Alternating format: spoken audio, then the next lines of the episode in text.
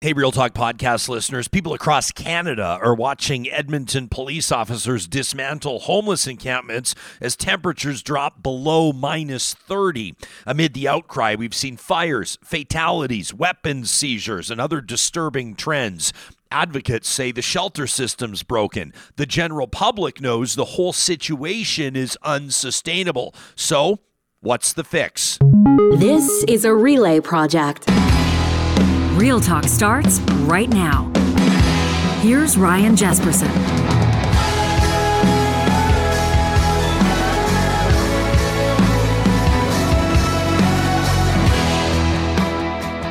Thanks for joining us on this episode of Real Talk in our neck of the woods where we live in Alberta's capital city in the province of Edmonton. Right now, with wind chill, it's minus 30 or so. It's set to drop, if you can believe it, another 10 degrees. Uh, we're going to be looking at Arctic esque temperatures coming up over the weekend. This as Edmonton police dismantle homeless encampments across the city, including in the city's core and the River Valley. It's a story that's been making national news. You may have a strong feeling on it, and you may not feel exactly the same as the person right next to you.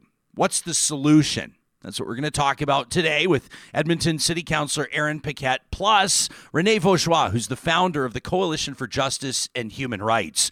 About 45 minutes into this episode, we're going to check in with the freezing father. His name's Peter Burgess. I met him years ago, shortly after he had lost his beloved daughter, Elan, at three years old. They didn't know why at the time, a mystery illness that came in fast and left their family devastated. Every year since then, Peter has honored the memory of his daughter by camping out for a week. And this is the last year he's going to do it, raising money for the Stollery. We've often joked, Peter and I, that every time he does it, it winds up being the coldest week of the year. And this year is no exception. We're going to do what we can to help him raise funds for an incredible cause. All of that coming up in this episode of Real Talk, which is being made possible by a team that wants to put news headlines on your radar that well, they may have been flying under the surface. Have you been noticing all through the year uh, national news outlets reporting on credential fraud on the rise? We've seen it with nurses, we've seen it with oil patch workers, personal support workers, long term care centers. Uh, fake credentials, quite frankly, putting people's safety at risk. Well, luckily, there's an innovative technology that's making credential fraud a thing of the past. They're called digital verifiable credentials. They're secure, they're cloud based, and they go way beyond traditional certificates. You can't forge them. Verifiable credentials are tamper proof, independently verifiable. They use open web standards. They're trusted and real time. They live in digital wallets. They can be managed and shared from anywhere. And with We Know training, they can plug seamlessly into your training courses. If you want to learn more about using verifiable credentials in your training or credentialing program, visit verifiablecredentials.ca. Joined by Renee Vaugeois, uh, City Councilor Aaron Paquette. A warm welcome to both of you. Thanks for being here. Renee, in particular, yourself, your group uh, is in court right now as we're recording this episode, but you've decided to join us in studio. I thank you for that. What's the argument being made in court today? Well, um, we've kind of got a few things going on. So we're in court today and tomorrow, and then we also have a larger kind of litigation process going on. So um, today, really, we're just kind of addressing the what we're trying to do today and tomorrow is putting an injunction around encampments. So asking for a stop and a halt to any further decampments in the city until we can get through this larger lawsuit, which is really challenging the city's approach to encampments and that they ch- challenge our charter rights. Um, so that is a much bigger thing that we're not in court for uh, these next two days. The next two days today, we're really uh, responding to the um, city's uh, pushback around how they feel that perhaps the coalition is not uh, representing in the public interest. Uh, you know, we're just trying to address their yeah, their concerns about the litigation. And then tomorrow we're actually going into uh, the, the, the decisions around the injunction and if the injunction will be put in place until this larger lawsuit kind of goes through the process around the charter rights. So I know that this this puts the counselor in an interesting position. And you know that I can't ask you to speak on behalf of the city, and you can't comment on some matters that are before the court. But people also know you to be a person that speaks in earnest a person that speaks with empathy, and you, you have a track record here on Real Talk of saying what you think. Uh, so why don't you assess for us right now what's happening? Yeah. So and and you hit it right on the head. I can't speak for the city. Uh, only council can do that. Yeah. I can speak for myself and my perspective and the perspective I'm hearing from my residents. Um, and so the way we're looking at it is okay. So first of all, because of a, the cold weather, uh, the city won't and police won't be going into clear encampments anyway. So that's you know one benefit, I suppose, uh, depending on how you look at it. But the situation is that we've got these encampments, we've got people in our streets, and this is not unique to Edmonton. Of course, we all know that this is running across the country, but Edmonton seems to have uh, sort of the lion's share, simply because we are the most northern large city in Canada, and we also happen to be sort of a crossroads for people who are coming to get treatment, or they're going to the doctor, or they've got a family emergency, and then sometimes people just stay and their lives kind of fall apart and they end up on the streets. So this is sort of the, the challenge that we have, um, and we can lay out like what's gone wrong, what are the challenges, but really the question is um, that everyone is asking, and no one seems to be standing up to answer, is how do we solve this? How do we fix it? Uh, we're hearing from from spokespersons, and there have been journalists that have been doing their best to cover this story from a number of different angles. The, the one thing we know for sure, Renee, is that there's nothing new about encampments, and that this is not limited to Edmonton. Some people are saying, well, there's not enough space in shelters. Other people are saying, well, that's bullshit. There's lots of space, but nobody wants to go into the shelters. There's there, there's situations in the shelters that are unenviable. Uh, Number one, I mean, uh, one of the barriers I think to entering a shelter is is the requirement for some of them of, of sobriety, and that's not working mm-hmm. for people either. Can, can we get into this on on how these came about, why they are the way they are? Can, can you help educate us? Why these are? When you say these, what do you mean by The these? encampments, Why they are the way they are? Like why are they here? Why isn't everybody able to find a bed in a shelter? Is it because there's no funding? Is it because there's no space? What what's your there, assessment? there is a lack of space. Absolutely, there is a lack of space, but you have to add in a lot of other factors to that. Uh, and I, I, I'm I'm going to go maybe against the grain a little bit, but you know, in, in all my years with the coalition and the work, uh, we've had numerous issues come to us around the shelters, um, and treatment of people within, uh, treatment of staff. Um, they're not great spaces, and a lot of folks have been banned from them. Um, they're not a space where people choose to go. Um, they're not a space that people have defined as clean, cleanly necessarily, friendly. Um, I've been told about making choices, having to make choices between having a bed or taking prescriptions. Um, they're not a dignified place from what I hear from people in the community.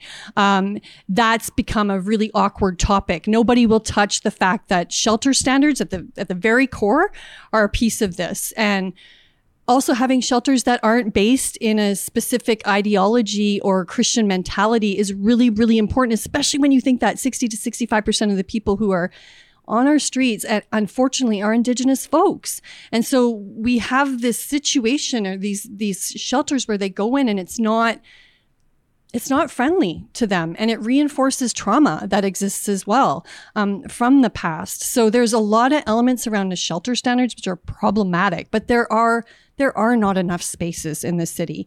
We have over the last since covid 2020 2019 the, the numbers of homelessness has just it's skyrocketed in the city um, and we don't have the capacity and we're not responding in in the ways that are needed.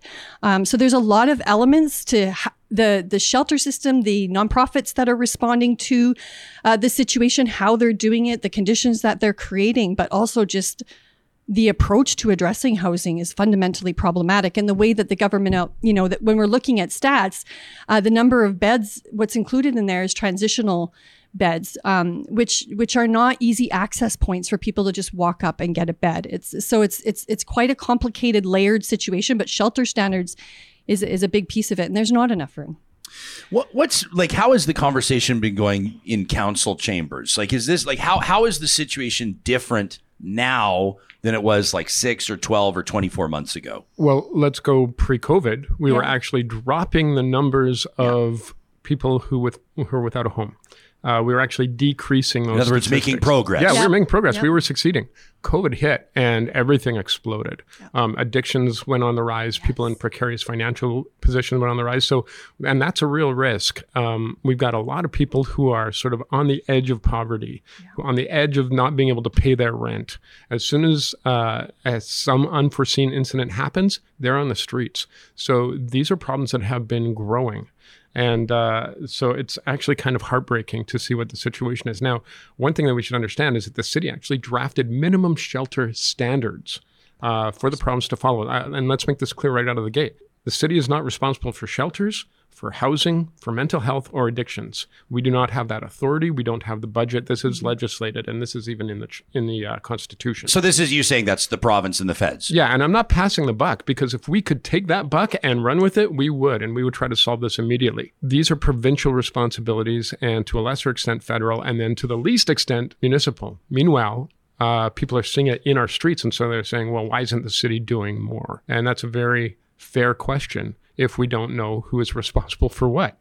And so, um, I hope I'm making this very clear for all your listeners that that is the situation in Alberta. It's not the situation across Canada. And I know you have listeners across Canada. In Ontario, it's a little bit different. Uh, they get a lot of money from the province, and uh, the municipalities are actually um, have way more leeway on housing and uh, and these kinds of things. We don't in Alberta, which is why you see a lot of these issues. And by the way, Edmonton streets are also Alberta streets. They're also Canadian streets. So when we're looking at these issues, we have to remember this should be an all hands on effort. Danielle Smith said herself that our addictions and mental health crisis in the streets is a crisis. And so my question would be where's the crisis action? You have been an Edmonton city councillor working with three different Alberta premiers, right? If, if my math is correct. That's correct, Uh, the yeah. NDP premier, Rachel Notley, and then Jason Kenney and, and Danielle Smith. How have the three different governments under those three different premiers responded differently to this? Well, uh, the Notley government was very serious about uh, uh, these sort of issues. So, child co- poverty was cut in half. Uh, as I said, we were actually decreasing the number of people who were uh, you know, homeless. When Kenney came on board, he ripped up city charters, which was a way for cities to share in the province's wealth and uh, and in the misfortune as well. But it gave us some surety on funding. That's gone. They also cut in 2019 housing, mental health, and addictions funding. Like that was cut uh, to a large degree. Right before Kenney left, he was like, okay, w- we'll do something about this. We're still kind of waiting. And so we're waiting now. And this this premier talks a lot about recovery, which is great if people who wanted recovery could actually get a spot. But that just doesn't exist right now. How has your advocacy changed over the years, Renee? Like, how, how is it different now than three years ago? I think that, to be honest, I mean, some of the emails we get, I'm going to read some of those uh, them as part of our conversation here today. But I think members of the general public uh, that can't necessarily relate to this story, like heaven for and, and and how does that saying go? That but by the grace of God, there go I. So I think people do realize um, that this is a very real situation. I don't get the sense from from correspondence from members of this audience that anybody feels like this is not their problem. Right. I think most people are feeling like you, you feel it in your gut uh, when you feel, and it's mixed feelings that some people feel. And I would include myself in this, actually. Let me just speak for myself. Speak for yourself. That makes it easier, doesn't it? if I say, "Gosh, I see a I see a, a woman experiencing homelessness," uh, talk to a journalist, and say they've just ta- taken my stuff. You know, they, they, they, they, they've taken my belongings. Uh, it's going to be, you know, frigid uh, next week, and they've taken my belongings. And you go, oh, it's like a punch in the gut. You understand. And then on the flip side, you go, I, I kind of get that that at, at, at some point uh, we can't just have encampments everywhere downtown. That's not sustainable. Uh, it's not safe. It's not an ideal circumstance. In some circumstances we might be talking about private property. We can get into all that kind of stuff. Um, starting to argue about property laws with somebody experiencing homelessness in minus 30 is not the avenue i would take but I think you'll take my point. So the average person probably comes at this from different directions, feeling many different things. You have a very informed perspective on this. How's it different now than it was just a short time ago? in terms of my the advocacy approach well I, I mean we were at the i mean throughout covid as everything was exploded you know the Pekiwewin camp the peace camp like all these things that were emerging there there was becoming this notion i think um, in the grassroots community that it was time to start taking space and claiming space um, and even strategies kind of discussed around that um, because there's no seriousness around addressing the issue from the fo- from the perspective of people who are unhoused, um, and trying to address these facts that when we're in encampments and when they're decamped, the constant loss of properties keeps people in a constant survival mode. So and and shelters, we don't have twenty four seven shelters, so you got to get up in the morning, you got to keep moving, you got there's no you have to keep this transient lifestyle, but not really even be able to engage in bettering your life.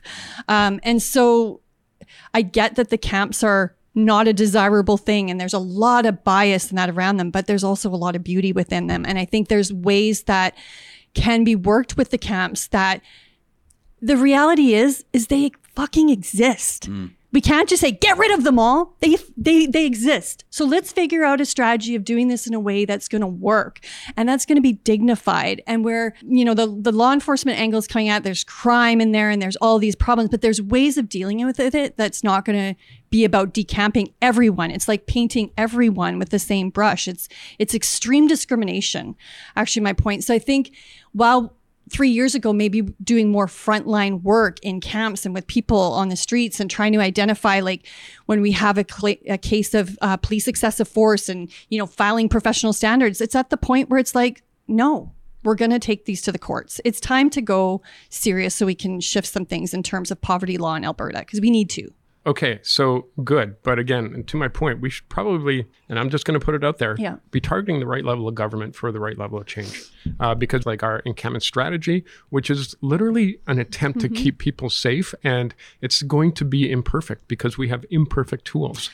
And, and uh, yeah, I, I, and I understand your point, but let me put it this way: um, almost a year ago, we embarked on a journey at council to get our administration to develop strategies for how we could have safe managed encampments. If encampments are going to be there anyway and we can't do anything about it, Who, who's being involved in those conversations though, Aaron? I can bet you every time when I'm working with folks at Neckham, Bear Claw, all those places, those folks are not invited to those tables. So interesting. Community Safety and Wellbeing Task Force, all that work that's happening, those folks have not been invited to the table. This is a fundamental problem. If we're always working with these same agencies that are doing this work, like Hope and Bissell and stuff, that we're missing the fucking point. And I agree with you completely. So I would say that part of this, one thing that I made a motion on, is how do we do uh, indigenous-led managed encampments, and yeah. that effort is going on. We have some elders involved uh, that are very respected in the community. We've got some people who are working in in like social helping professions who are involved in this. So the work is happening. It's just not made public yet. How would how would that? Can, can we talk about how that would work?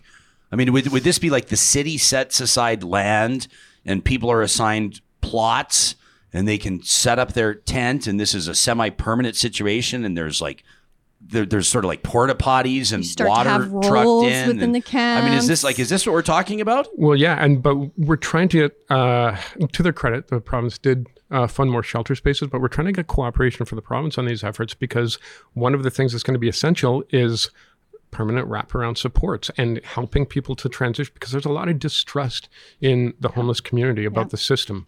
Sure. Gee, figure out why. But yeah. uh, so and even the how do we? Yeah, and the agencies. So how do we do this in a way that there's the supports and it's not? How do we do in a permanent encampment? How do we do this that means that people transition as they are ready out of addiction, out of homelessness, out of encampments. Some people are ready right now yeah. and into employment, into jobs, into therapy, all of the things that are needed in this effort. So you, but but uh, okay. Um, I don't know. Uh, so I'm not going to pretend like I know about this stuff. Okay, I just have questions, and so you might roll your eyes at some of the questions, but I think they're fair ones uh, because you know we're we we hear from reputable and reliable sources that some of the encampments and some of the things happening in encampments are horrific. Uh, reports of physical and sexual assaults, reports of a man being burned alive, uh, reports of cartels running some of these encampments. The Edmonton police tweeting uh, you can see it yourself from their account at Edmonton Police on January 9th. A large cache of weapons uh, discovered in the encampment. Renee, uh, you, you, can speak to this, of course, but I just wanted for our podcast audience that can't see it on YouTube samurai swords and machetes and knives, axes, brass knuckles, collapsible batons, pellet guns, uh, a crossbow. I mean, like, uh, you know, so, I mean, obviously, can we acknowledge that you, you can't have sort of an unmonitored uh, and if I say unpoliced, I'll understand that's a loaded word, but they're neat. Like there's stuff happening in these encampments. I don't think any, I haven't found anyone that's denying that that stuff's happening. Th- that is very extremely concerning, not just to the people that Mm-hmm. are living there and set up there, but also to the members of the general public. Well, and EPS is going to want to create that narrative because it's going to justify the whole po- But you don't think they planted the weapons, I don't. do? I'm not saying that at all. Yeah. Ryan, if I had to go stay in a camp right now by myself as a single woman because I was homeless, I would have a bloody knife beside me. Sure, you wouldn't I'm have sorry. ten samurai swords. No, but that we also have to define what what is weapons. I mean, you're you're listing the ones that are like, yeah, those are weapons, but there are other things that were, were part of those pictures that are questionable. And and there is this point of let's talk gun laws then. Like we're allowed to have guns. Like like let's let's not be so drastic on our extreme about this, but recognizing that what I've heard in the community is people are because of the the pressures around decampments too there is this feeling that people need to um, protect themselves. People have been starting to prepare themselves for when police come in because they're actually so afraid of the police. And some of the things that went down yesterday um, in Rowland uh, road show that why people maybe are weaponing up to protect themselves as well because that relationship with law enforcement is not healthy Can you explain to the audience that may not be familiar what happened there? There was- Allegedly, I'll. There was a young man taken down yesterday. He was being held down by about five or six police officers and was tasered.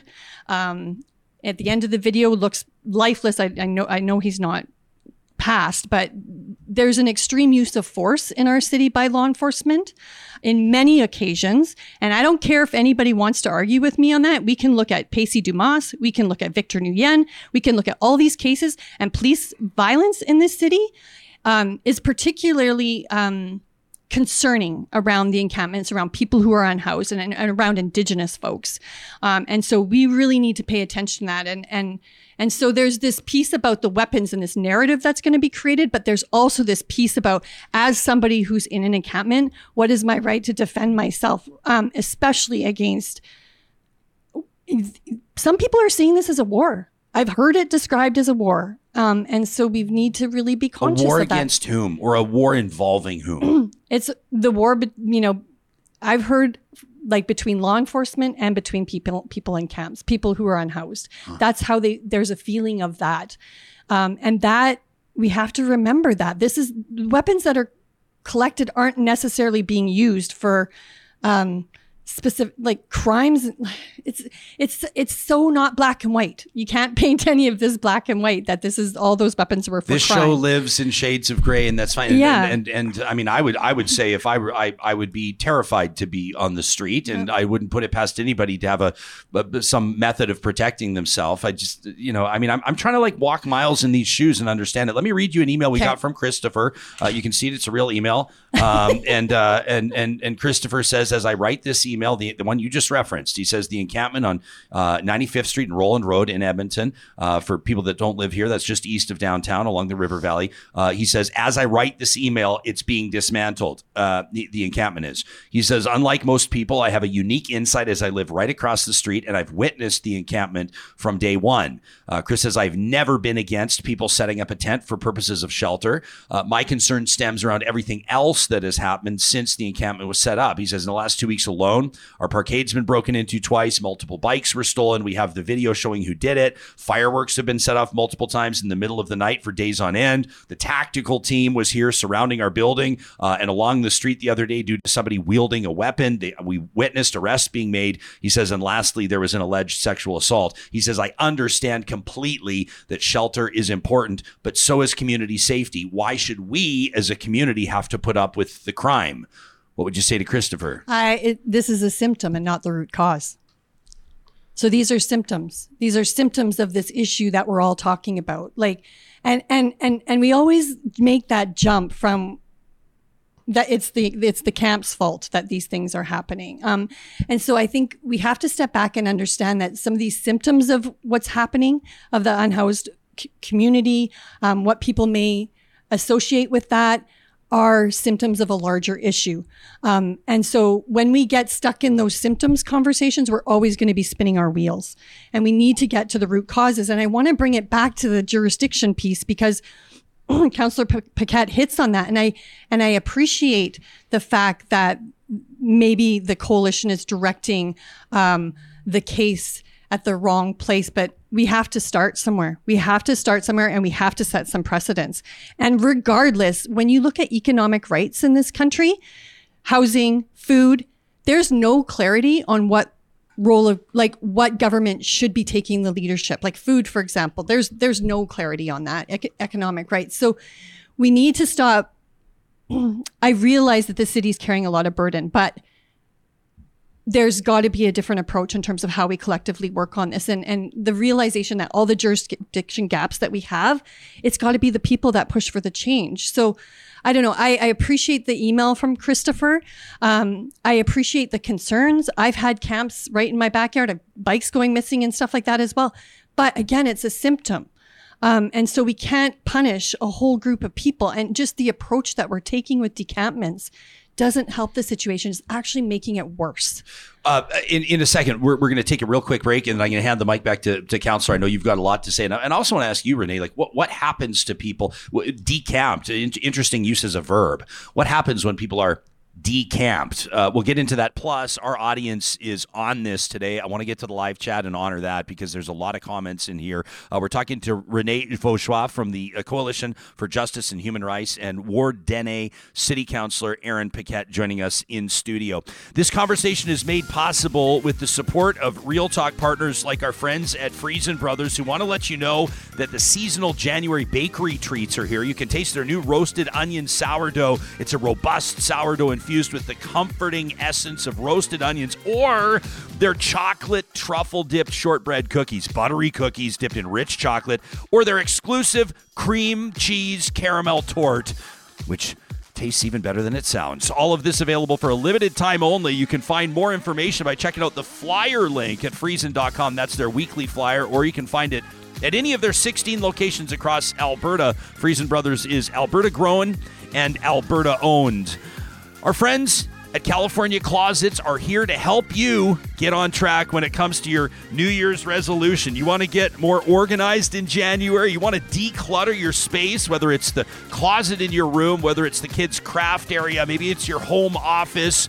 Heck, it might even be your garage. You're tripping over those spare tires. You haven't been able to find your battery chargers for six months. I'm talking about myself exactly. I'm literally talking about myself. This all starts with a free consultation at californiaclosets.ca. We've worked with their team. We see how they operate. They'll have ideas you haven't even dreamed of. And chances are they're going to get that job done before you even know it. California Closets, nobody does custom storage solutions like they do. And if your January means a new opportunity, a fresh start, better preparing yourself for what life has in store, including new opportunities on the employment front, you're going to want to take two seconds to check out athabascau.ca. Athabasca University is Canada's open university with world class accredited online degrees and courses that are designed so you can complete your education wherever and whenever it works for you. You know, there's opportunities around transfer credits, even if you were going somewhere else to school years ago. What about tuition and fees? Looking for financial support? There's a lot of resources there as well. The best part about this, there's no commute. Your only commute is to your device, so it's guaranteed to work with your schedule. Open your options with the online offerings at Athabasca University. You can find them online at athabascau.ca.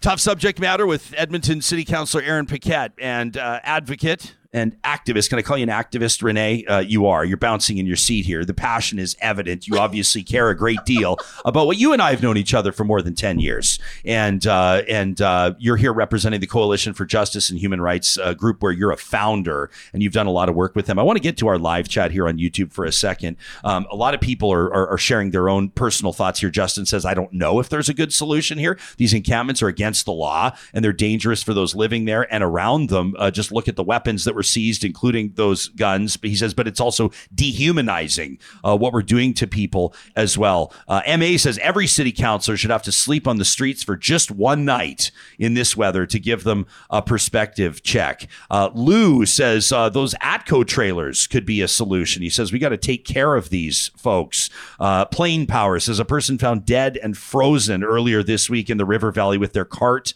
of goods. He says, what an absolutely devastating circumstance. Self Advocacy Federation is in the chat today. Good handle. Says it costs hundreds of dollars a day to incarcerate somebody in the remand. He says it costs thousands of dollars a day if somebody's in the ICU. He says, and it costs thousands and thousands of dollars a year to provide housing with wraparound supports, giving the perspective check on the finances there. Uh, goes on to say shelters, Plain Power does, will not permit personal items to be brought in. They won't allow intoxicated persons to enter. There are too many reasons to reject occupants. Somebody else pointed out, by the way, if you have a pet, you can't get into a shelter. Says they're not dignified. They're basically temporary prisons that are kicking out temporary residents out into the outdoors at seven in the morning. Sharon says it's all red tape uh, when it comes to shelter standards, uh, which is another barrier that's standing in the way. Uh, we have a lot of people talking about, you know, basically the roles of government. Aaron, you know, you forecasted this comment. People talking about re- elected representatives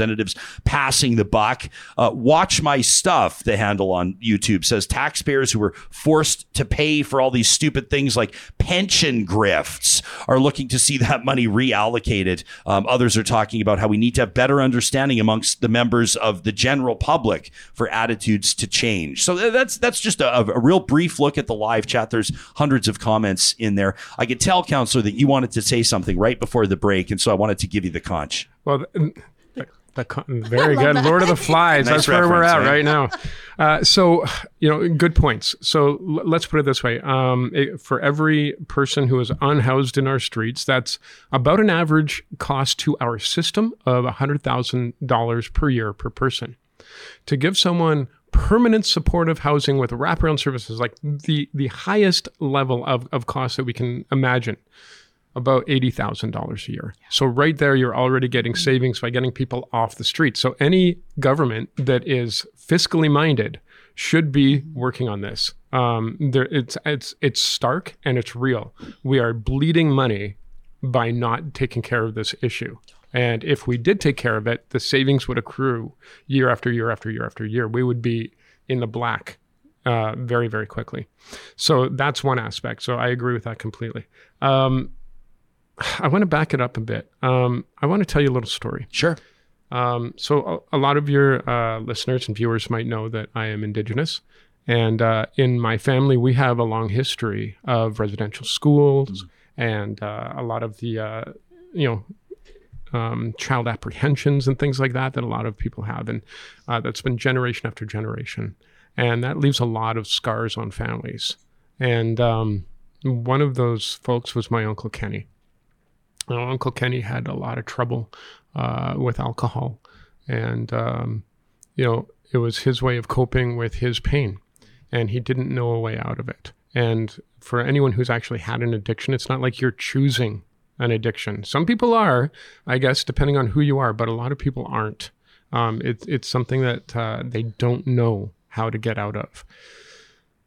And Uncle Kenny tried many times. And we tried putting up in apartments and uh, furnishing them and things like that, but it just didn't stick. And I saw Uncle Kenny. This is actually when uh, you were working way back with, uh, I think, City TV. Oh, yeah. And uh, he was sitting right outside there. And uh, he had a, a, a cup. And uh, I was like, hey, Uncle Kenny. And it took him a minute to recognize me. He's like, oh, hey. Um, he's like, how you doing? Asking questions. And um, tried to give him some money. He wouldn't take it. And uh, he said, What you can do is walk with me. That's what he wanted most of all, some companionship. So we walked and we walked over to the legislature. And uh, he said, Let's go to that tree. And we went to a specific tree. And he said, This is my favorite tree. And he got down and he sat in the roots of it. And I said, Why is this your favorite? And he said, Because it feels like someone's giving me a hug. Hmm. Yeah, huge. And uh, so um, he very rapidly just fell asleep. So I took his cup with his change, his Tim Hortons cup, and I tucked it into his jacket, added a 20. And uh, that was the last time I saw Uncle Kenny alive. Uh, he died in these Edmonton streets in an alley. And uh, um, I think of that a lot. Mm-hmm. And just recently, we had a relative dying from addiction um, just over the Christmas break right before Christmas. And so that's had an impact on our family for sure. So when I look at these issues, it's very personal to me. And when we're talking about encampments, we have to break this up into different kinds of groups. Some people are like my Uncle Kenny, a lot of people actually. Some people are just down on their luck for a temporary amount of time. And some people have mental illness um, or are suffering really deeply with the worst kinds of addictions. And some people are just desperate. And then the smallest group are those who are going to commit crimes. So we should understand that instead of uh, saying, because one thing I, f- I fear is that we, we criminalize the poor. We paint those who are suffering as if they're all criminals, and that's just not the case. And so that's why when we talk about these things, there's a lot of compassion. And I know a lot of people get frustrated because they're like, just crack some heads, break down, send them out of here. We don't want them. I get it because there is that element where you're unsure, where you don't feel safe because that's happening in your neighborhood. But on the other hand, these are people who are just trying to survive and in a system that frankly is not allowing them to fix their lives. And that's what we're working on. And as I said, it costs us less to help than the status quo. And I guarantee you, uh, this week we're going to have deaths, we're going to have uh, amputations, uh, we're going to have a lot of like horrible human misery in our streets that most of us will be largely unaware of. Uh, first, I just want to thank you for sharing that. That uh, is uh, an incredible perspective check for people, um, and I appreciate that. Um, yeah, it's interesting. You know, we, we live our, our house, our family home. Like, so when I first moved to Edmonton for the just under the first 10 years I lived here, I lived here. People know Boyle Street, like I lived on East Jasper Avenue, kind of like right in the mix there of, of where we're talking about. So I've, I've witnessed that. I, I didn't spend nights. I'm not trying to pretend like I've experienced it. Uh, but it was, it stared me in the face every day. And oftentimes it kind of like, I would say it informed my perspective as a commentator, right? As a young coming up commentator and broadcaster in Edmonton. And even now our family home is is just outside of downtown and so you see a lot of the sort of the social services in action. I'll see that like the Hope Mission, the converted ambulance that's on its way to wherever and and so it, it serves as this reminder that when when we're everyone's out like plugging in their vehicles or like bundling up the kids to go to school because it's minus 30, it is it is literally every single time in my mind that there are people that are outside, you know, 24 hours a day in in many, if not most circumstances, of people experiencing homelessness, uh, and that it is a life threatening situation right now. Uh, this isn't a situation where there's some discomfort uh, or a situation where there's an inconvenience. Uh, it is literally a life threatening or a life claiming uh, situation, and and I think that, and I don't think that's lost on most people. Um, but I think those reminders are so important. Uh, Aaron makes such a good point, Renee, that there's not, you didn't say these exact words, but like there's not one quick fix or there's not one single solution, Yeah. uh, which I think is one of the points that people need to take away here, just in so many ways as there's not just one type of person or a person in Yeah. one exact situation in these encampments, that there's not one quick fix or one quick solution. No, there's not at all. And what was coming to my mind with uh, when Aaron was talking was uh, the story that came up for us during COVID because we worked with Alberta Arts on the Ave and stuff that and started this Bethel Pantry um, at, at the church there. And I remember hearing from one of the folks saying, you know, just having this access to food, this like way that I could just come in and get some food. I'm not going out and and and committing a crime today because I've actually getting food in my stomach. So there's all these elements when we think about food is a fundamental piece of this too. And it makes me think of we had Emmanuel Jal with you uh, a number of years ago, Ryan, and he has the song "Forced to Sin." And so when you think about poverty and that desire, even just to to feed our basic needs, there's there's something around food that we need to address as well. But when I think of solutions, I'm just going to throw I'm just going to throw some out there one 24-7 shelters are an essential component um, and i know that's been something being called for for years but if we don't have 24-7 shelters we're always forcing people into survival mode. We're never giving them a space during the day where they can actually try to get ahead with their work. Um, offering storage spaces if we're going to exist with the existing shelters that we have let's have some storage units so that people can keep their stuff so they can use the shelters. Support the grassroots community who's doing this work. There was a story last week of of the decampment that happened in Dawson. And uh, some of the nonprofit workers were down there, and there was a young woman who was in hysterics. And rather than wrap the arms around this person, um, offered her harm reduction supplies instead, which is severely problematic in that moment uh, when she's losing her stuff. her decampments, this decampment is happening, and we're offering harm reduction supplies. Sorry, what are what are we doing there? But the people who need to be supported to do this work, Neckham, Bear Clan, those are the folks that know how to do this work, have those trusted relationships, but there's a reluctance to support them. For example, Neckham Can was you, can, for people that, that don't know, can Yeah. you explain? These, these are sort of like grassroots, grassroots, organizations, indigenous citizen-led, led, indigenous Yes, led. and like Neckham, for example, got some funding from the city of Edmonton last year as a pilot project for six months, doing beautiful work. But it's six months and it's coming to the end. There's no money, more money for them to keep the work going. There's really good solutions there that are happening. They're employing people in the camps to keep it clean, doing fire education. There's all these elements. If we if we were having problems of fires in apartments, we would be going out and doing some fire education, not just taking them down. So this piece about the grassroots support and who's included in the conversation. Last week there was an emergency council meeting called um, with the agencies in the city. I would question if any of those folks that are at the grassroots were ever included in those conversations because they're not included. It creates a whole other level of problems. Um, so we have to recognize that. So those are a couple ideas. The other thing I think we need to have, and the city can take action on this, is build a civilian oversight model for shelters. So civilians can not only look at the standards and try and enforce them, but also address any concerns or complaints that are coming in because there are numbers of complaints that come in from people who are dealing with the shelters, but there's nowhere for them to be rectified. We at the coalition have submitted a, a number of letters to Hope over the years, but we, we can't get a response. Um, and litigating against those folks doesn't make sense anyway at this point. So there's these elements that are concerning, um, and that that oversight, the civilian oversight, should also be happening for law enforcement because the rectification of, of, of law enforcement actions in these spaces, we don't have effective use there. The professional standards doesn't work. And then lastly, I'm going to th- throw one more thing in, and I know I'm going to be hated for this, but I don't give a shit. and Poverty Edmonton, where are they? And Poverty Edmonton gets more funding per year than most organizations. I don't see them in this discussion at all. I was part of the original work around the mayor's task force and was chairing the housing group that start to build the roadmap for End Poverty Edmonton. And the housing stuff was just kind of left out. We started the Community Development Corporation. Where the hell is that? I look at their website. They've done three freaking projects on their website. All of this resources and support that we put into the work around End Poverty Edmonton at the front end, I don't know where the hell it's at. I don't see them in the conversation, but yet they're getting all these resources. And you have an organization, you have organizations in the city like the Coalition who has no money.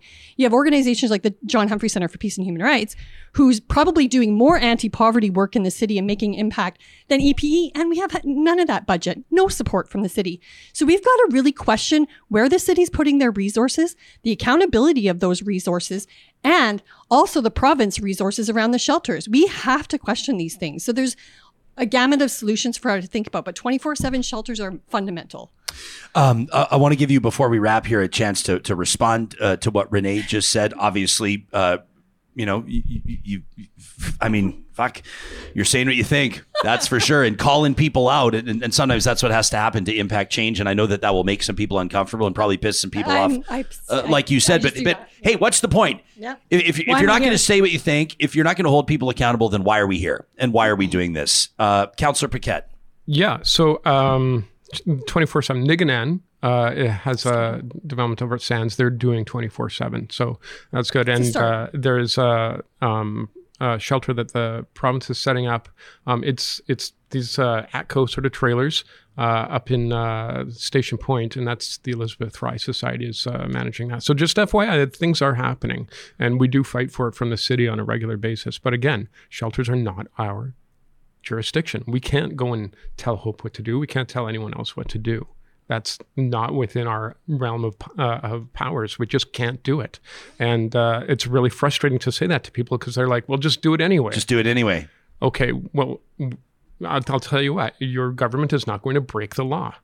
Um, and we're not going to go against uh, provincial legislation because they can come in and they can punish a, a, a city council. Uh, so this is th- this is real. We're talking about very real things. It's not that uh, anyone's turning a blind eye or they don't want to see the solutions uh, at the city. We are desperate for solutions, and here we are stuck managing crisis after crisis. And that's what we're doing. In fact, like, you know, talking about clean encampments, we cleaned up over a million tons of garbage last year. We spent over $2.7 million on that. Um, it's a lot of money. Um, so, but I also wanted to mention End Poverty Edmonton. They've never been about frontline services. That's not their role. They I don't do frontline services, and uh, also their funding has been uh, cut. They're actually on a on a path to absolute defunding, as long as well as our uh, community investment operating grants, because the pu- the budget has been so tight that everything's getting cut. Um, so this is a real challenge, and the city has been involved in, in also building. We have our own housing corporation. I don't know if you know that. It's mm-hmm. called Home Ed, where people can access below market housing. We invest hundreds of millions of dollars into an area that isn't even our jurisdiction. Yeah. That money could be going to transit, could be going to parks, to roads, to potholes. I'm sitting here talking about use it this. to drop property taxes. Yeah, you could. Although uh, I'm not saying that's a whole other conversation. Listen, listen. Yeah. Let, let me be clear about something. I'm just saying if we're listing where money could go or how money could be allocated, one option is to keep property taxes low. I would dare a politician to start talking about lowering property taxes right now. But my point simply is when we're discussing budget, like one thing that there was a there was a comment here. I wish I could credit the the viewer. I don't remember who said it. It was early in this episode, but someone said it's Alberta. Figure it out. Yeah, like I, I remember hearing former I finance agree. minister Jason Nixon trying to he was he was humming and hawing in, in, the best kind of a problem for a finance minister to have is to figure out what they're going to do with the 13 billion dollar surplus. This was as as as Premier Kenney was leaving office. So you have a province that's that's flush right now. The municipalities are fighting for their fair share. We hear about it from Alberta municipalities all the time. And then at the ground level here, we've got a city councilor talking to us right now about the reality and the average civilians going this doesn't check out. Okay, so let me let me let me. A fraction of the province's surplus, a fraction, could solve this problem, 100%. Yeah. and we would save money in literally the process. five percent of it. Yeah, it's actually really um, it's egregious. It's almost it, it's it's reprehensible that this is not a priority. Um, That was And a I feel surplus very for one year, by the way. Yeah, for one year. But if they do nothing, um, we're going to need over $15 billion over the next 25 years just to try to manage this. If they do something now, Stitch in Time saves nine. Uh, we will be able to solve this rapidly and with noticeable results, but we need them on board. Now, let me tell you one more thing about the taxes. Uh, Toronto just came in at 10.8. Calgary was 7.8. You know, all of these other municipalities, Edmonton has had the lowest average tax increases of any municipality in Edmonton over the past five years. Um, and people have noticed service reductions, all of these things. It's not like there's a lot of money in the system. People will say, oh, I saw some waste.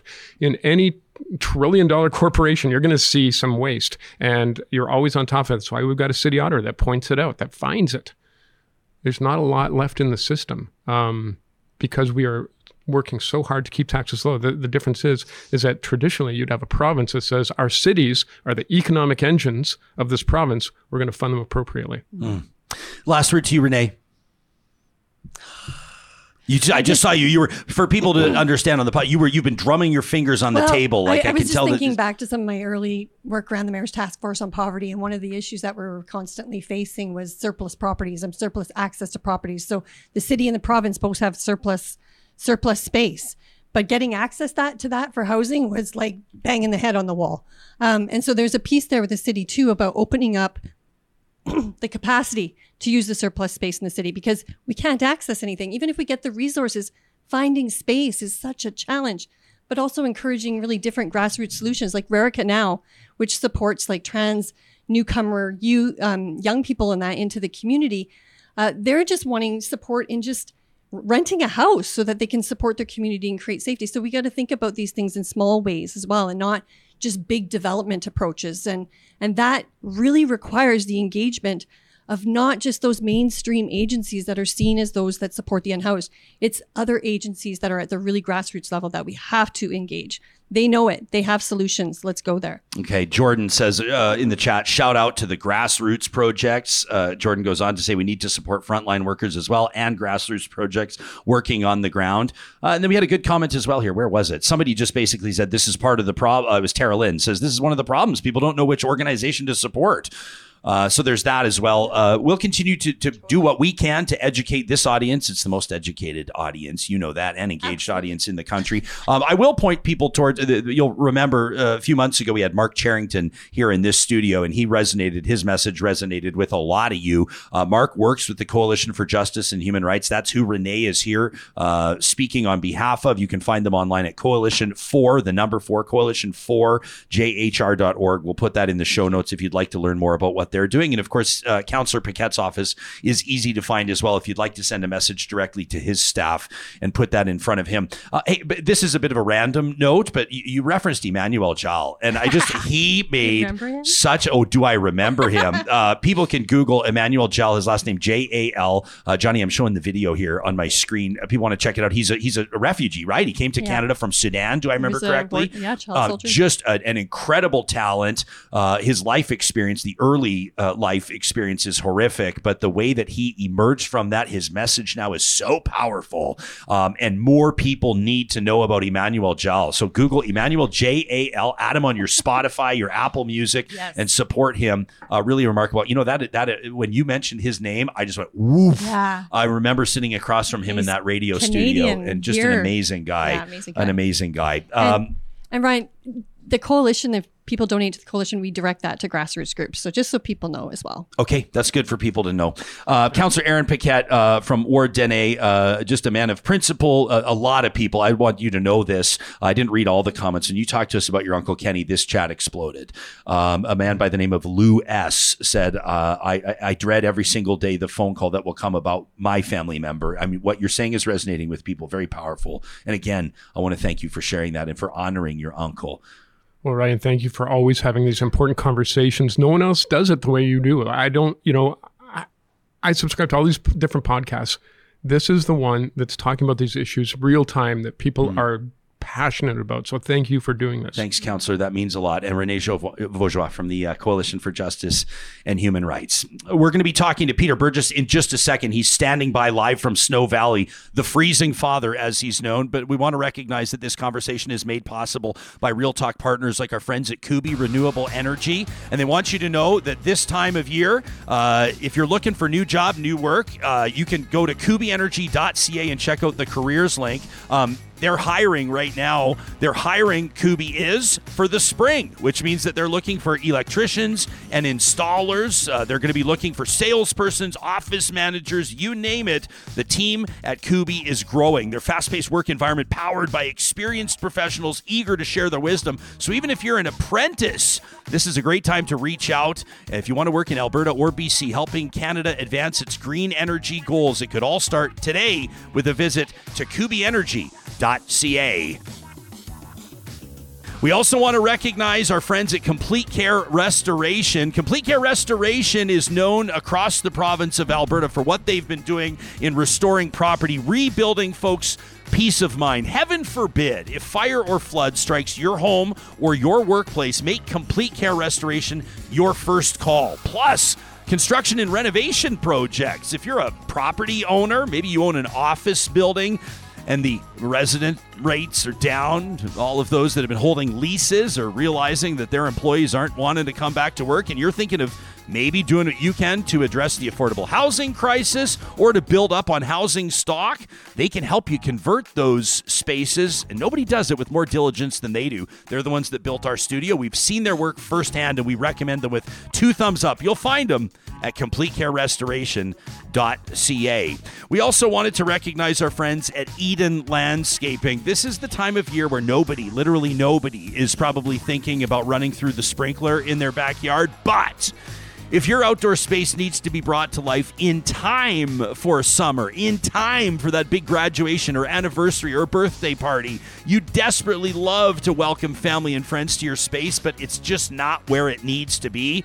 Now's the time to start the conversation with Eden Landscaping. Their team of designers will blow you away with the ideas they have to solving your issues, whether it's drainage or maybe it's just a lack of inspiration. Maybe you've always wanted a water feature, but you're not sure how to build it in. Leave it to the professionals at Eden Landscaping. You can find them online at landscapeedmonton.ca. Well, I first met Peter Burgess a number of years ago. uh, and he immediately made an impression on me, like I know he's about to make an impression on you. He's known across the province as the freezing father. He found himself in this scenario out of tragedy, the loss of his beloved daughter, Elan.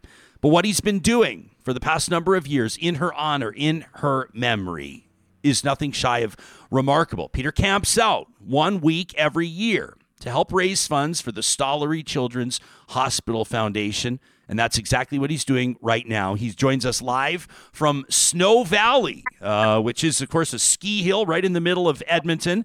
Peter, I see you in front of a fire there, uh, and I imagine you're doing everything you can to stay warm. But but why don't you paint a picture for us of, of what the situation's like right now? Well, uh, Ryan, it's it's uh, it's not too bad actually. Um, uh, no minus 30s yet, and uh, sleeping in a, a really warm sleeping bag. Uh, lots of good gear. But I, I, have to say it's it's a little more challenging than it was. I last did it three years ago. Um, age is uh, age is creeping up, and uh, I'm starting to feel things I, I never knew I had. Uh, it's like it, it's like what with wind chill right now, Peter. As we're speaking, it's like minus thirty degrees. Uh, so it's no surprise you're feeling it a little bit. How many nights have you spent out there to this point? Uh, I got to count them. Uh, four. Wow. And uh, and this is something that that for you. How many years have you been doing this? I'm trying to remember if I spoke to you in year one. It feels like you've been doing this for close to ten years. Uh, we we did it for four years in a row, Ryan, and uh, sometime somewhere in the first year, I said, I'll do this five years. And uh, that was stupid. Uh, so this will be the fifth year. Okay. And uh, this is the last year we're going to do this version of Freezing Father. We're going to do something else uh, in the future. But this version of Freezing Father is uh, uh, my body's not that. So. well, it's absolutely remarkable that you're doing it in spite of the challenges. And I know why you're doing it. Uh, you're doing it in honor and in memory of your beloved daughter, Elan. Uh, would you tell us the story of Elan? Would you, would you take us back to July of 2007, Peter, so the audience can understand what's motivating you right now? Elan was an amazing little girl. Uh, my mom had, had always said, and others, we wonder what she's going to do for the world. You know, like any parent, be out of bias. But at any rate, uh, we got a call uh, about three o'clock on uh, on I don't even know what day, and said uh, that uh, cat or that uh, Elan was having trouble waking up from her nap, and so my wife Candace drove to pick her up, and about 45 minutes later, I got a call from Candace saying, uh, yeah, we've, we've got EMS here and things are serious. So, so I went to the, uh, to the daycare and eventually to the Stollery, uh, emergency and, uh, worked on her there. Uh, they, she was having seizures, uh, but they told us she had a very high fever and they told us that's what uh, that's what children do when they have high fevers, and so people were concerned, but not extremely. Uh, and then about six o'clock, uh, she had a heart attack. That is the last thing a parent ever wants to see. I, I still that what happened there is still imprinted in my mind. The doctors and the nurses, they work. It's it's a machine like process they, they worked on worked on her and, and eventually she went up to the to the ICU. Initially said, well, you can see her in an hour, two hours, three hours. Uh, I remember walking by door her bed was and seeing Candace worked at the at the hospital at the time, and so we knew who these doctors were. One thought was, these are the best doctors there there are. My second thought was, you don't want those doctors standing around the kid's bed.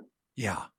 Uh, it's serious. So, oh, about 10 o'clock that night, they asked us to ask me to sign a form to say allow them to do a test with some some radioactive dye, and I I knew what that was about. Uh, so they did the test and called into a room, and at that point, uh, the doctor said, "You know, we will continue to treat Elan, but our focus from now on is your family." Um, and he said Elan is brain dead, which is obviously earth shattering and shakes your core. Um, but Candace and I got out of that room and we looked at each other and we said, What do we do with Ben? Ben is our seven year old son. He was our protector. This is where the Stollery philosophy of, of a, a family centered care model really, really kicked in. My, instinct where it was to was to shield Ben. I, I would never have brought him into the room. I would never have used a word like that. Counselors and the social workers got together with us and helped me uh, uh, tell Ben in an age appropriate way that his sister wasn't coming home. Uh, I, I, I'm firmly convinced that had those people not been there and helped us with that, the outcome with Ben would have been different. We we we took Ben into the room, um, and and they said uh, when when he goes in, he won't tell you in words, but you will you'll be able to see from his from his uh, stance, or you'll be able to see physically that he's done. And then the Stollery has a place called the beach, and it's it's uh, it's a place where kids go up and play. And, and Ben had a couple friends there and, and they would go up and they, they just full on 100% mayhem play. And they told us that's, that's in process. And it, when it came time to, to tell Ben to take him in for the last time, I brought him in and he later told me, Dad, I was so sad my legs didn't work. Sure enough, I was right around him and his, his legs buckled hard thing to see. They did take Elan off the respirator and she passed away. But, but you know, the gifts the Stollery gave us were the gift of love and the gift of, of words and, and approach of how to deal with Ben. And, and I've often said, I, I have never been so scared in my life, but I've never felt so surrounded with love and, and safe. You know, anybody who thinks doctors don't and nurses don't get invested in their parent and their patients, they don't know what's going on. Well, Peter, obviously, what what what happened to your family, uh, most people can't imagine uh, the impact that that would have. Uh, most people wouldn't know how to move forward uh, for even the first day following such a tragic loss, let alone for the rest of their lives. Um, I, I know that none of us will ever be able to understand your and your family's journey. What you have done in your daughter's honor is remarkable. Uh, raising to this point uh, about $150,000 for the Stollery uh, by putting yourself in a situation of great discomfort, uh, camping out in the freezing cold. It's always, uh, there's nothing funny about this, but I was saying that when you and I have hung out in person, you and I have had the odd Baileys and coffee around the fire as, as, as you tell me stories about Elan and and uh, and you and I have a wonderful friendship. But but we've always joked that that every week that you're out, I know what will be the coldest week of the year because it's always the coldest week of the year when Peter Burgess is out camping in his tent. But you're doing it for an incredible cause, and I want to direct people that either can understand your journey, people that have lost a child uh, or people that want to do everything they can uh, to ensure that the health resources are there when they need to be there to go check out your website. That's freezingfather.org uh, and as you say on the site it only takes a little to help a lot. You can click on that donate now link and it'll take people to the stollery's website uh, where they can donate. Uh, how much longer are you going to be outside peter? How many more are you out there through the weekend or what's your plan? I'm uh, my plan right now is uh, six o'clock on Friday. Okay. So I started six o'clock last Friday. I'm finishing six o'clock this Friday. Uh, not six oh one. It's yeah. It's uh, by the end of it, I'm I'm pretty pretty worn out. So yeah. Well, Peter, um, I, I want to let you. First of all, are you are you uh, welcoming visitors if somebody wants to come drop off a, a hot lunch or uh, some hot chocolates or something like that, some coffee? Uh, are you welcoming visitors to the Snow Valley Campground if people are listening to this from Edmonton proper? Yes, sure. Um, uh, you you can't drive down here uh, this year. Oh, I see. Park the ski lot. Okay. Uh, but if you walk down, um, it's the only campfire in the You're the you're the only person camping out down there right now. yeah. Okay. Uh, well, freezingfather.org is where people can make the donation. I wanted to let you know, and and and with the uh, the help um, and the incredible contributions of our Real Talk patrons, uh, these are the people that su- that uh, support us on Patreon. We'd like to make a five hundred dollar donation uh, to get you closer to your goal. I know you're trying to raise fifteen thousand dollars right now. Uh, and uh, you're at about seven. Now you're at 7,500. So um, I know that this is going to reach the ears, the eyes of, of somebody who has the resources to get you to your goal of $15,000 this year. I have faith in that. I have faith in this audience and this community. Um, I'm proud and honored uh, to consider you and your family personal friends. Um, I wish that you would have never done this because you would have never known the tragedy of losing your daughter. But that is what happened, and what you have done since uh, is absolutely incredible. Um, I respect you more than you'll know. Um, it's an honor to talk to you today. I want to thank you for joining us on the show, and I want to wish you well all the way through till Friday. I'll give you the big hug next time our paths cross in person, pal. Thank you, Ryan. Thank you so much. You got it, Peter. That's Peter Burgess, a freezing father. Again, you can visit his website online. That's freezingfather.org.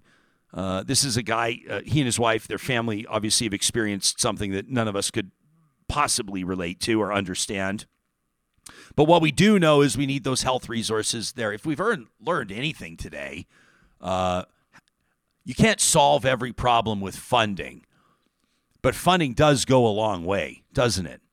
And whether we're talking about people experiencing homelessness and encampments, whether we're talking about health resources, uh, including in neonatal and children's ICUs, uh, we understand that government funding only ever goes so far.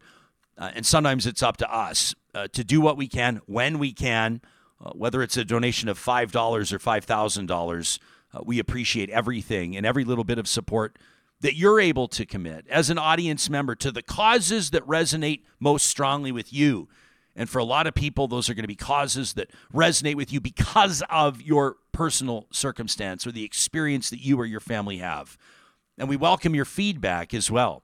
We welcome those personal stories. Uh, absolutely incredible to hear from Councillor Aaron Paquette talking about his Uncle Kenny uh, and how that influences and impacts his personal perspective. You can send us an email anytime to talk at ryanjespersen.com. We want to hand you the mic. We want you uh, to be able to make the most of a connection to this audience and help us understand situations from those with firsthand experience. Those are always the most powerful testimonies. Again, that's Peter Burgess. You'll find him online at freezingfather.org. We're going to take a break here to, to, to just step away from the heartbreak in the real life for a second and and we appreciate this every single Wednesday. It's a it's a chance courtesy of our friends at Tourism Jasper to get out to the mountains to focus on memories made in one of the most beautiful places on planet Earth. That's Jasper National Park. And despite freezing temperatures this time of year, Jasper in January is an absolute institution. So many families have made decades worth of memories out in the mountains just after the holiday break. And that includes out at the mountain at Marmot Basin. You know that they've got uh, about 20 centimeters of fresh snow uh, in less than a week? And plus, Jasper in January is officially kicking off this weekend. So, uh, despite what you're seeing in the forecast, it's actually a perfect time of year to head out to Jasper National Park. Bundle up, shred some powder at Jasper's favorite ski resort. They've also got a lot of events uh, going on through the month as part of the Jasper in January Festival. It's easy to find those details. You just go to jasper.travel slash January. Now, there's some stuff on Mountain that's happening we want to tell you about. Caribou Bar and Grill and the Eagles Smokehouse and Lounge are both going to be participating in Jasper's Poutine Showdown. Uh, we encourage you to try their barbecue brisket poutine. Plus, for the kids, they've got Mishy's Animal Adventures, which is awesome. Free s'mores on the hill. Free uh, for this part of the weekend, and then they have the uh, après ski party coming up this weekend as well. They'll have demo uh, demo days, avalanche awareness days coming up in future weekends, and every day during the festival, you're going to be able to find those special details at the Caribou Bar and Grill or the Eagles Smokehouse and Lounge. I'm actually going to be heading out to the mountains this weekend myself. Uh, and I'm really looking forward to getting out to Jasper. And we're still kind of making our plans. We know that we're going to be stopping by Evil Dave's at some point. That's an absolute institution. We know that there's going to be a lot going on in Jasper's live music venues, to say the very least. And we're not going to miss that. I'm sure that I'll probably see some of you out and about if you're going to be out there as well. They've got the Girls Club DJs spinning tunes at Wine in Winter. You got the Doggone Brothers, the Doggone Brothers band out there. They got live music and jam nights happening. Don't miss Dead Dog After Dark, an evening of sultry, subtle beasts, which is going to subtle beats, which is going to be so cool. And then you've got the Uplift Mural Tour going on, Whiskey, Wine, and Hops, which is the ultimate après ski adventure, and so much more. Super Scotch Saturday, anybody for the Scotch lovers? I'm literally just scratching the surface. There's rock and roll bingo, there's Sunday supper club, there's karaoke Wednesdays into the middle of next week.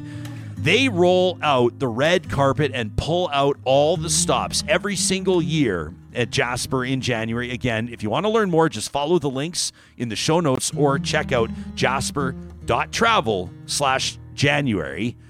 Make your own My Jasper Memories, which is presented every Wednesday here on the show by our friends at Tourism Jasper. Coming up on Thursday's Real Talk, that's going to be coming up on January the 11th, we're going to be revisiting a question that we asked you earlier this week. And that is Does Alberta really need more liquor stores? I don't think that there's an answer to that question. At least not without hearing a few more perspectives on it. We're going to get to some of the emails that you've sent us and the comments to our posts on TikTok, Instagram, and Twitter. Plus, we're going to be checking in with some industry experts on commerce, on competition, and see what they have to say. We hope you'll join us then.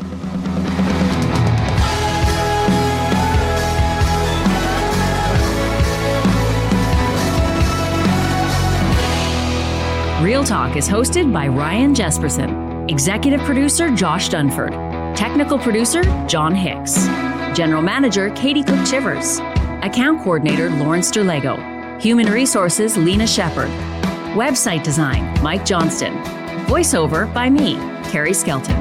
Real Talk's editorial board is Supriya Dwivedi, Ahmed Ali, Brandi Morin, Ann Castleman, Corey Hogan, Harmon Candola, Catherine O'Neill, and Chris Henderson. Member Emerita, Julie Rohr. Real Talk is recorded in Edmonton, Alberta on Treaty 6 territory, the traditional and ancestral territory of the Cree, Dene, Blackfoot, Saulteaux, and Nakota Sioux, home to the Metis settlements and the Metis Nation of Alberta. Real Talk is a relay project.